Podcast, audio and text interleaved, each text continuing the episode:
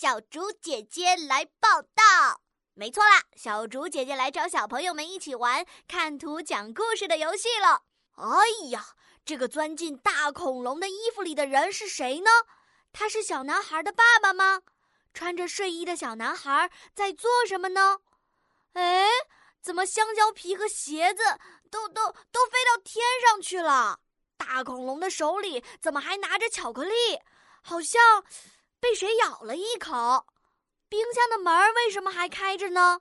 嗯，这到底发生了什么事情，让他们的脸上出现了这样的表情呢？是不是大恐龙偷吃东西被小朋友们发现了？最后，他们之间又会发生什么样的故事呢？亲爱的小朋友们，快来放飞想象力的小翅膀！先点击暂停播放按钮，然后到留言区告诉小竹姐姐你想到的有趣的故事吧。